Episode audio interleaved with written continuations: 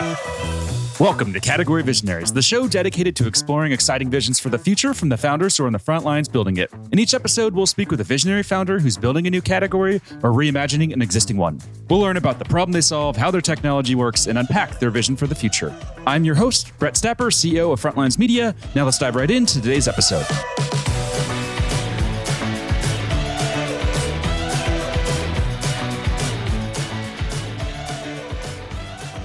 Hey everyone, and thanks for listening. Today I'm speaking with Sarah Nagy, CEO of Seek AI, a generative AI for data platform that's raised 7.5 million in funding. Sarah, thanks for chatting with me today.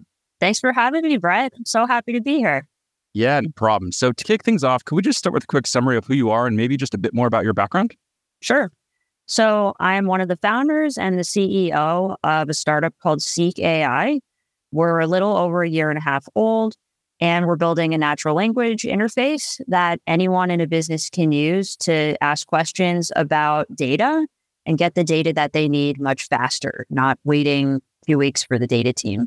I come from a data science background, so we're solving a pain point that I experienced pretty much everywhere I worked. So, yeah, that's just a little bit about myself and Seek. Happy to go more into my background in more detail as well, if you like. Where did the passion for data come from? Yeah, great question. That goes way back. So I was always kind of one of those people in high school that was pretty well rounded. I was a theater kid. I was uh, on the varsity golf team. Um, I was uh, playing competitive classical pianist and was just doing a bunch of different honors classes, kind of like a honors kid. And so I was always just kind of good at math and I noticed that was an area that a lot of people struggled. But I was just found, you know, something I didn't have a lot of trouble with. And then I, I learned about financial services. You know, I was, this was the year like 2006. I was a junior in high school and I heard about investment banking. That was actually the hot profession back then, at least to my knowledge. So I just learned how you do have to be good with numbers to do something like that. And I was like, you know, I'm good with numbers. Maybe I'll check out a career in finance. So when I started college, I actually just started out as a business economics major. I went to UCLA. And after a couple years, I had actually just finished the major. So I kind of just needed something to fill out the remaining two years. So I just was like, you know, I'm pretty interested in just the meaning of life and all that stuff. so I'm gonna I'm just gonna do astrophysics. So I did that kind of the second two years, kind of squeezed that in there. And by that time I had just been exposed enough to kind of astrophysics and finance. And I learned about this thing called quantitative finance. And I thought it sounded really cool because it was really hardcore math for finance. And it was kind of a combination of the two majors I just happened to choose kind of coincidentally. So I started out as a quant. That's when I moved to the East Coast. I went through a program at Princeton called the Masters in Finance, or rather, Master in Finance, which is just to train quants coming from STEM backgrounds, basically. And so, anyway, that's a really long winded background, but that's kind of how I got my start as a quant on Wall Street. And then around 2013, 2014, I learned about this thing called machine learning and data science. And I, I know it sounds crazy now, but back in 2013, 2014, data science was only just starting to become a phrase. Even machine learning wasn't really that widely used of a phrase in 2011, 2012. And so I started learning about data science, you know, big data was another buzzword at the time. And I did make another slight career pivot to becoming a data scientist, which to me, it just was this new profession. I thought big data was super cool. And just as a quant, I was like, there is a lot of alpha kind of hidden in all this big data that you can now work with. So that kind of became my focus towards the end of my career was working with large data sets, uh, basically trying to discover new trading ideas by finding alpha in various data sets, some of them kind of unusual. So, yeah, that was my journey towards working with data. And what was it like for you when you left Citadel and decided to start your own thing? Was that a scary time for you? Did you just have full confidence that it was going to work? Did your friends and family think you were crazy? What was going on at that time period in your life? Well, looking back, I am pretty happy with the decision making process that I used. I did work at a couple of startups in between my time as a quant at a trading firm called ITG and Citadel. I mm-hmm. worked at a couple of B2B SaaS startups in between, which were both in financial services. So I never left financial services, just worked at these two startups. And I had always been interested in startups, been interested in entrepreneurship. And my experience at these startups was, you know, I got to spend some time working fairly closely with the CEOs of both startups.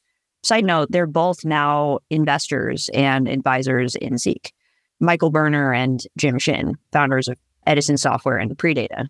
So, yeah, I got a chance to kind of watch these CEOs build these companies, and it was always very interesting to me.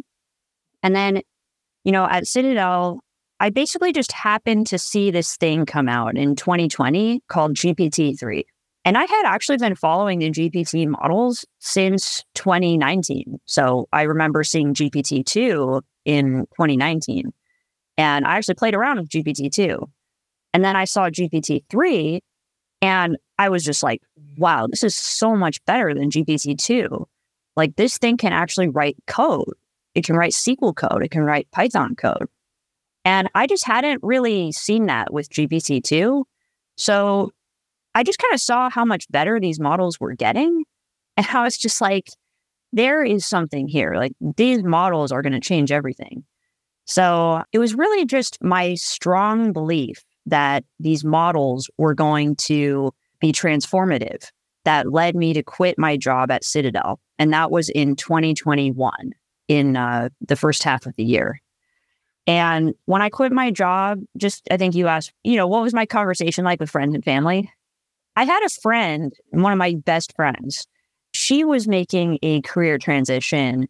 And I remember she did a poll she's also a data scientist. So she used kind of a data driven approach of calling her friends and family and just asking them their thoughts. You know, should I quit my job or not? And using that to influence her decision. So I actually copied her and I did the exact same thing with my friends and family. I just called them one by one and just asked them, hey, I'm thinking about quitting my job and starting a startup in the AI space. You know, what do you think? And the reactions were generally not positive. like I didn't really have any friends or family that I can remember with maybe one or two exceptions. You know, I will credit my uncle who was extremely positive and supportive, but he was kind of an outlier. You know, most of my friends and family were kind of supportive, but at the same time, just like, well, you know, most startups fail, right? So, you know, I really don't believe that you're likely to succeed. So if I were you, I wouldn't do it. But if you do it, I'll be supportive of you. That was kind of the consensus. And so I obviously ended up not taking the advice of the consensus, but I think it was kind of helpful to have anyway. So that was a little bit about my process when it came to quitting my job and starting. And also, I didn't really know I was necessarily going to start a startup. I didn't really know what it was going to be when I quit my job. It was just more, I had a very strong directional hypothesis about AI. And that's just what led me to quit my job. And I just was like, I'll just figure it out from here. So that was more of the process. In a couple of other questions that we like to ask, really just to better understand what makes you tick as a founder. First one is what CEO or founder do you admire the most and what do you admire about them? It's a hard question because I'm kind of the type of person that follows a bunch of founders and CEOs. And I tend to be pretty easily inspired by people in general. So it's hard to think of just one, but I mean, it's pretty hard to argue against Jensen Huang, the CEO of NVIDIA and the founder. I mean, he's just incredible. He's a founder that just stuck with the company for decades and never gave up and grew it to be the company we're hearing in the news about all the time, even this week with the trillion dollar market cap. So it's really hard to argue founder wise with that. I will also say I followed Snowflake's success very closely. I mean, that was in many categories the most successful IPO of all time. And Bob Muglia is someone that I've definitely studied his work building Snowflake as a CEO that joined when they were still in stealth and grew it to be at the point where it IPO'd shortly after. And, you know, that's another CEO that I really look up to who's also in Seek's space, you know, modern data stack space. So those are just a couple examples, but I could go on and on for hours about others as well. And what about books? Is there a specific book that's had a major impact on you? Yeah, again, I guess I just don't like giving one answer or it's hard. But I would say just one book looking back when I was growing up, I was really, really into Michael Crichton books. Like I was pretty into sci fi in general. And I remember being a little bit obsessed with this book called Sphere. It's just about these people. I don't know if you're familiar with it. They just go in a submarine underwater and just strange things happen. But I always thought that was a really cool book for some reason. I would also say, just business book wise, for some reason, I've always liked Sun Tzu. I've read The Art of War probably a couple times over, and I just really like it. I like the sim- simplicity of the book. It's just one of the classics. Those are a couple books that I can think of. Nice. Super interesting. Now let's dive a bit deeper into the product. So I think you touched on it a little bit there at the start of the interview, but could you just take us a bit deeper and just give us the overview of what the product really does and, and what the features are and the capabilities are? Yeah.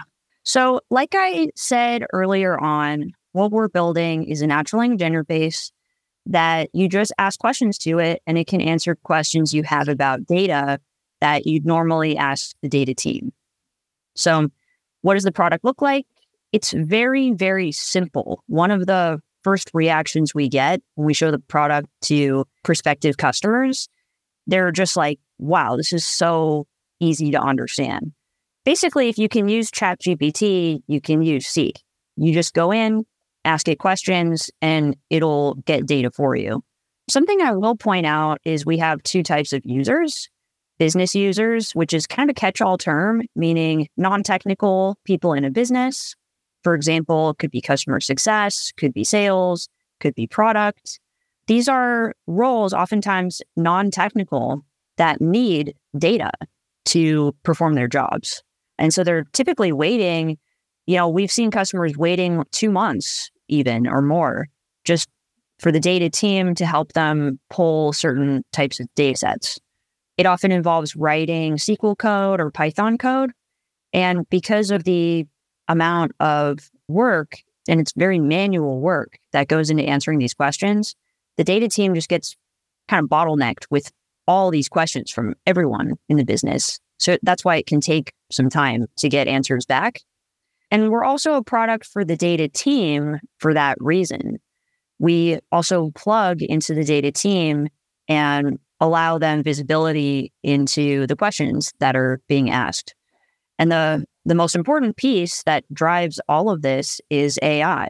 We are in the generative AI space because we're working with large language models to generate code to query data. And so you can kind of think of us as also being a collaborative tool where you have business users, you have the data team, and at the heart of it, you have AI that is also like a collaborator. The last thing I'll say is the goal of the company is to allow our customers to get more ROI on their data. That's our reason for existence. Right now, companies invest so much money in things like the modern data stack. And what is it exactly? It's a giant warehouse where you put all your data into it and you have other layers of the stack where you can transform the data, ingest data, visualize the data, and what is the purpose of this all? What are companies trying to get out of their investment? It's insights. At the end of the day, this is not a very flashy thing to say, but I mean, it is business intelligence, making businesses smarter because of the data that they're working with. And what's pretty interesting is you can think of each insight from the data as like a little piece of ROI on the data. And so most of the insights are just buried right now. The only way to access them is to ask a data person. And it, it's just kind of mind boggling when you think about it. The only way to access this information and this ROI, you have to go through a human. And oftentimes that human really doesn't want to help you. Like they have their own projects. you know, that, that was my pain point when I was a data scientist. I was just like, uh, like I said in the beginning, I want to be going through the data, finding alpha, and helping the business trade on it. You know, I don't necessarily want to be just answering people's questions about the data. So when I described my pain point, this was it experiencing a very inefficient process of extracting the value that the, a business is supposed to be getting from the data. So that is Seek's reason for existence. And what's the split between users that are, you know, general business users, non-data folks, and then the data science folks? Is it like a, a 50-50 split or what does that look like? No, it's actually definitely not a 50-50 split. I mean, data teams make up only a small part of a business. For example, we regularly encounter businesses that are maybe Series C stage, Series D stage. Maybe they have like 100 or 200 people and only five people on the data team. So it's a very small fraction typically of the organization. And yet the data team has to help everybody in the business access the data, which makes this such an interesting problem to solve. Are there any data science teams that view this as a threat or it's something that could replace them? You know, like them being there to answer those questions, does that like validate their existence in the organization and, and prove their worth that they're able to answer questions? Or is that not how they think about this? I would say we don't see it that much. We don't see that reaction. I think the reason for that is most data scientists, and when I say data scientist, what I really mean is, you know, data scientist is one type of data person, but you also have data analysts, analytics engineers. These are all the type of people on average that they're not really the type of people that are like, I love waking up in the morning and just crafting a nice SQL query. You know, we do find people like that from time to time, but that's not really the average. The average looks more like someone who's kind of like me. You know, they've always been good at numbers, interested in numbers, just kind of curious about. Oftentimes, they come from a STEM background or they've done a master's in data science or just studied data science in undergrad. They're kind of just curious about data. And so these are the type of people who, in general, are excited about new technology, especially if it can just remove manual work from their plate. You know, if we can remove manual work, it means they can work on projects that got them into their career path in the first place.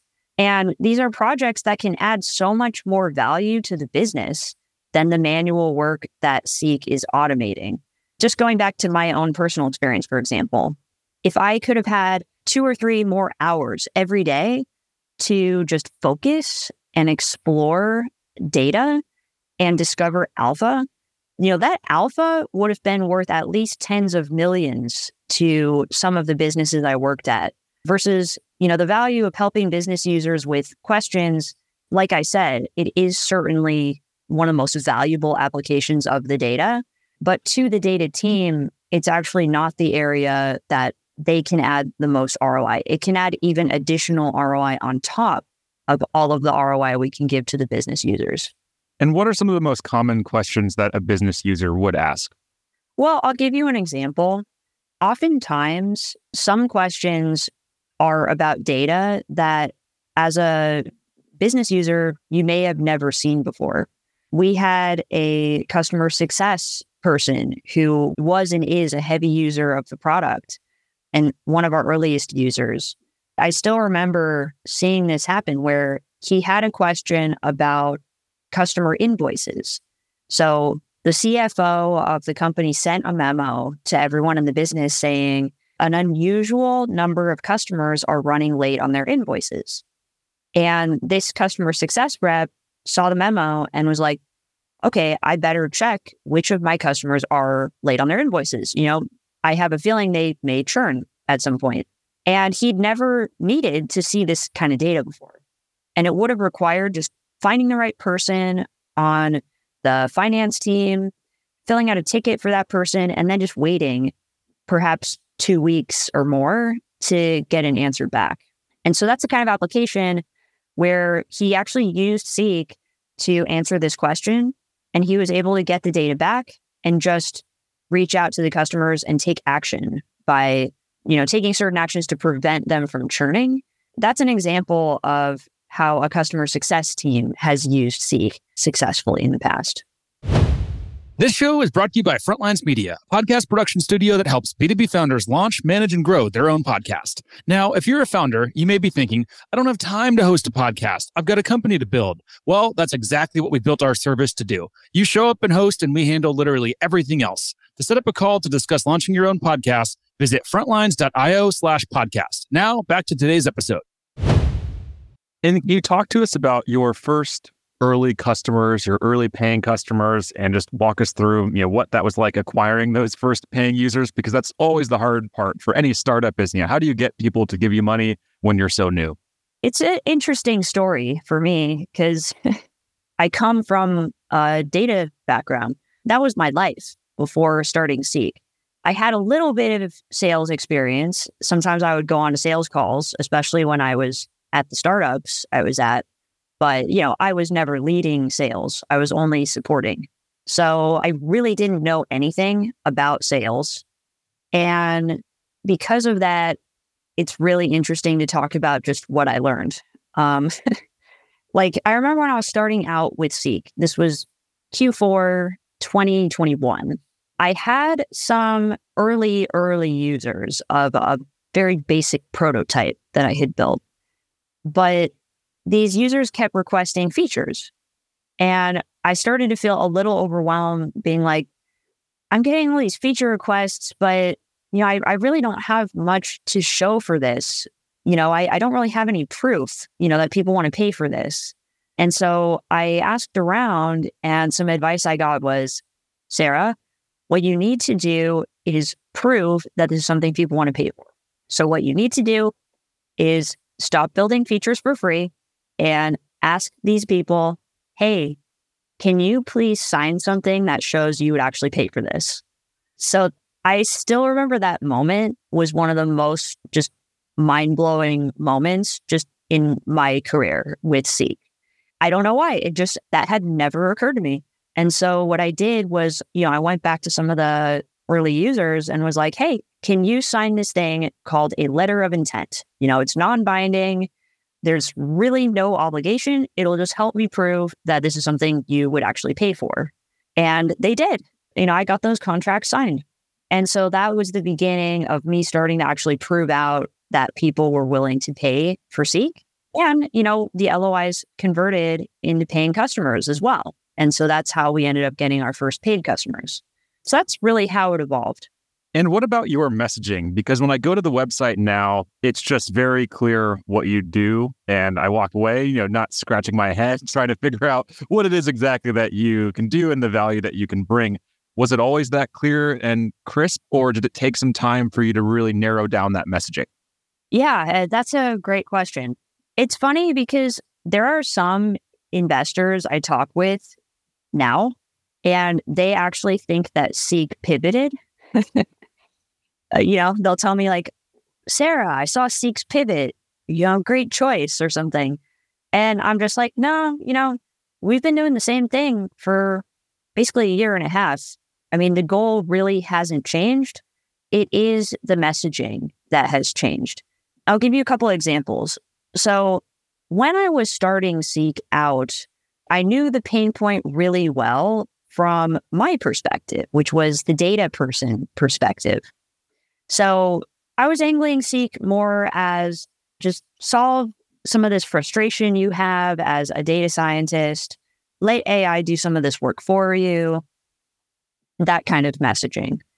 But as we talked with more and more customers, that's really when I started to realize the ROI aspect of the product. And I just started to realize that's where a lot more of the ROI comes from.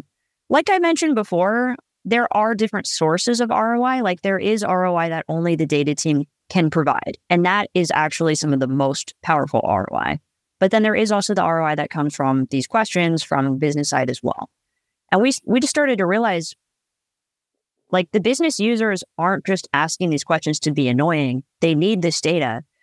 And for me as a data scientist, I was so focused on my own work, I didn't really stop and think as much, you know, how are the business users feeling about any of this? And the more I talked with them, the more I was like, wow, their pain is just as important. And they can't even do their job without waiting for the data team to help them with this work. So I think our messaging has become clearer to the business users. And we've also gotten just a lot more clarity on who exactly the users are. And we're at a point where we can actually have case studies on our website. So I do think talking to customers, you know, every customer we talk to, we get a little more clarity on this kind of messaging. And what about positioning? How are you positioned in the marketplace and, and what's that competitive landscape look like? Yeah. So I, I think when you say positioning, you know, the way I would answer that is we think in terms of the modern data stack, because at the end of the day, Seek is a platform for working with structured data that is stored in some sort of cloud data warehouse. So we think of ourselves as part of the modern data stack. We like to think of Seek as almost like an AI layer on top of the modern data stack. So traditionally, people think of the modern data stack as four layers. We have your data warehouse, we have your ingestion layer, which is, you know, Fivetran, Airbyte, Portable. We have your transformation layer, so your DBT. And then we have visualization. That's Looker, Tableau, Seek is kind of like a fifth layer, the AI layer. That's where you can go to ask questions. You know, people have a lot of questions about, especially when it comes to things in the visualization layer. If you're a business user, you might see a dashboard and be like, this is really interesting. I have five more questions, and you don't really have anywhere to go. You kind of have to just go to your data person. And so that's where Seek comes in to fill that gap that's kind of missing right now. And for that fifth layer, how do you describe that as like a market category? Do you have a market category that you're defining here, or you're calling here, or how do you think about market category? That really comes from talking to customers. When we were starting out, we weren't sure if customers were going to see us as business intelligence or something else. But it became clear that customers see us as a fifth layer. You know, before the phrase generative AI, which really only emerged in Q4 last year. We were calling ourselves more just AI software, you know, a new category of working with data. On our website now, it says generative AI for data. And that's a very, you know, it doesn't really touch as much on the natural language interface idea, but it is a good way to describe the category that we're in. We're generative AI. That is a completely new category of software that didn't exist that phrase literally didn't exist a year ago, to my knowledge. So that is a new category. And then we're not just generative AI, we're applying it towards working with structured data. So that's kind of how we arrived at this phrase, generative AI for data. To be honest, you know, all these phrases are changing so much. So, you know, don't be surprised if we have a different name a few months from now, but that is how you could describe the category that we're in right now. And for you, what did it feel like in Q4? I think it was maybe like November with Chat GPT when everyone on the internet just started, you know, doing their screenshots of the prompts. My mom was asking me about it. Yeah, it really seemed to just blow up and become massive. So I have to imagine that was an exciting time for you. Yeah. I mean, looking back, it was insane. it was absolutely insane. Yeah, it's very interesting because we were actually fundraising at the time. And I don't know if you remember this, but in 2022, especially the second half of the year, people were saying, uh oh, funding is drying up. You know, 2021 was the peak of funding. You know, I saw I saw founders just trying to conserve capital. You know, we still see that obviously this year too. But the fundraising landscape looked a certain way for us in the first half of Q4. And then when ChatGPT came out, everything changed. I think something that was really cool that happened is that all of a sudden, a lot more people just understood what it was we did. Like 2021, I just remember almost no one understood what I was building. Like I would try to explain to people, but there was just too much going on, you know? It's hard enough to even explain to people what a data scientist does if you're not a data scientist. You know, then on top of it, I was talking about like, oh, there's these giant models and the models can write code. And, you know, people are just like, what are you talking about? So I'm so grateful for ChatGPT because it's just people tried it out and they got it instantly. And then I was just like, hey, you know, we're not that different from ChatGPT. Just we can help you work with the data in your data warehouse. And people really got that in larger amounts. However, what I will say is the investors that have invested in Seek, pretty much all of our investors, were the exception. You know, these were all people that were investing in what we now call generative AI before it was called generative AI. So they knew what was up even before ChatGPT. In particular, you know, I'll call out Sarah Guo from Conviction and then, you know, the folks at Battery Ventures. They actually, I think we had discussed their seed investment really before this hype cycle. You know, so we announced our seed funding in January. And so they've always been very, very smart about AI and definitely ahead of the curve. And with this hype cycle, I'm sure it brought massive customer demand, but it's also probably created some competitors, I would have to imagine, or at least just a lot of tools that are battling for the attention of data teams. So, what are you doing right now to rise above all of that noise? Yeah, it's a really good question. You know, to your point, it's pretty easy to just build with the Chat GPT or GPT-4 API. The barriers to entry to building with generative AI are quite low. And that is very interesting because with just vanilla chat GPT with GPT-4 or 3.5, you can just generate SQL, you know, you can generate Python. So how do we compete with someone just building a thin wrapper around these tools? And this is why I think it's good to be solving a hard problem. If it was an easy problem where just all of the value is added by just pure chat GPT, that's a use case where you could just build a wrapper around it and kind of call it a day, right? But for example, like write my essay for me and you're targeting high school students. You know, I don't know if such an app exists, but it probably does. That's just an example of something that ChatGPT can do really well. And so if you built a thin wrapper around it, you could also do it really well in your app, but you'd also have a lot of trouble, I think, distinguishing yourself because ChatGPT is already so good. With things like querying data, it's still a hard problem that ChatGPT can't solve all on its own. The reason for that is a lot of things. One of the biggest things is that no one has clean data. So, how are you going to, you know, connect ChatGPT to your warehouse if it doesn't have clean data or properly labeled data? That's one challenge. Another challenge is that there's so much data. How do you fit it all into the prompt? And I think another thing is just all the domain knowledge that you need to work with this data. And then simply the fact that these models can hallucinate. Mm-hmm. How do you deal with the hallucination aspect? You've got to generate a precise result. How do you generate something precise with a generative model that can hallucinate? These are all very, very tough problems to solve. I've heard people call the problem that we're solving almost an AI complete problem. And so, because of all this, it's an opportunity, right? It's whoever can actually, you know, get this stuff to be valuable for querying data today, those are the companies that are going to win. And so, what we've done at Seek is develop something we call the Seek workflow.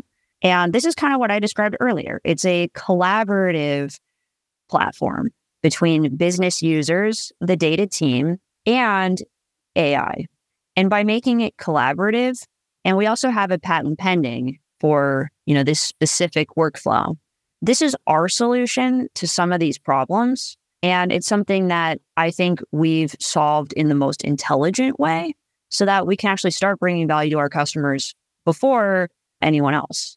And final question, since we're almost up on time here, can you just paint a picture for us for what that next three to five years is going to look like and, and what your high level vision is? Sure. Well, I would say at a high level, our goal for a long time is just going to be to be really, really good at helping business users get ROI from their data warehouse. Like I said, that's a tough problem. And so for us to just continue to get better and better at that is our biggest priority right now. However, in the future, there are a lot of things that we can do. For example, supporting more types of languages, more types of data, and also solving more and more complex problems. For example, you know, everybody kind of knows about some of the basic questions. We have some of them on the website. You know, even the example I gave, like what percent of our customers are, are late on their invoices. These are questions that, you know, they can be phrased as questions where you get data back. But what if you have more complex questions like that are more strategic, even? You know, should we build a new store in this state where you might need an entire report? I used to think of this as the three to five year vision, but I actually think the time is sooner that we can answer these more strategic questions. So that's probably more like a shorter term vision. Mm-hmm. But in the longer term, it's just about getting better and better at doing this. So that would be my answer for the longer term. Amazing. I love it.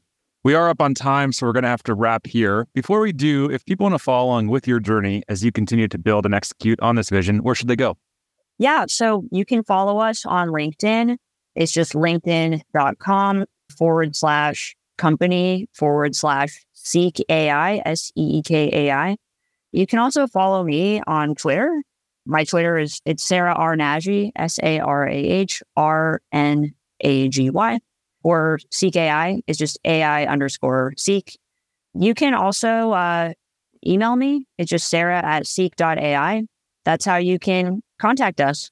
Amazing. Sarah, thank you so much for coming on, talking about what you're building and sharing some of those lessons that you've learned along the way. I really enjoyed this interview and wish you the best of luck in executing on this vision.